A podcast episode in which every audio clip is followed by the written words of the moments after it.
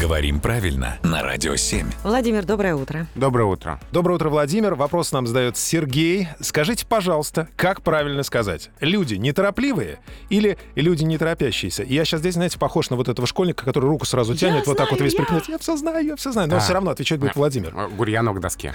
А, ну, мне кажется, а, неторопливые — это они по жизни неторопливые в целом всегда, да? А не торопящиеся — это в какой-то момент. Кто-то берет и просто не торопится. И он тогда не торопящийся. Гурьянов, садись пять. Спасибо. Я вообще, кстати, да. Вот это Так. да. Все А, так и есть, и как раз э, разница между прилагательными и причастиями в этом и заключается, что прилагательные обозначают постоянный признак, а причастие — временный. Люди, не торопящиеся, это вот прямо сейчас, э, на работу, например.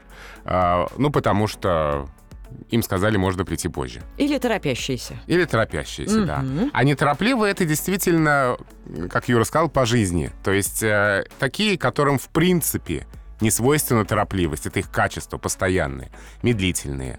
Это их постоянный признак, не зависящий от ситуации. Так что и то, и то существует, но при этом значение разное. Скажите, э, Владимир, а э, домашнее задание какое-то будет? Я потому что мне так понравилось пятерки получать.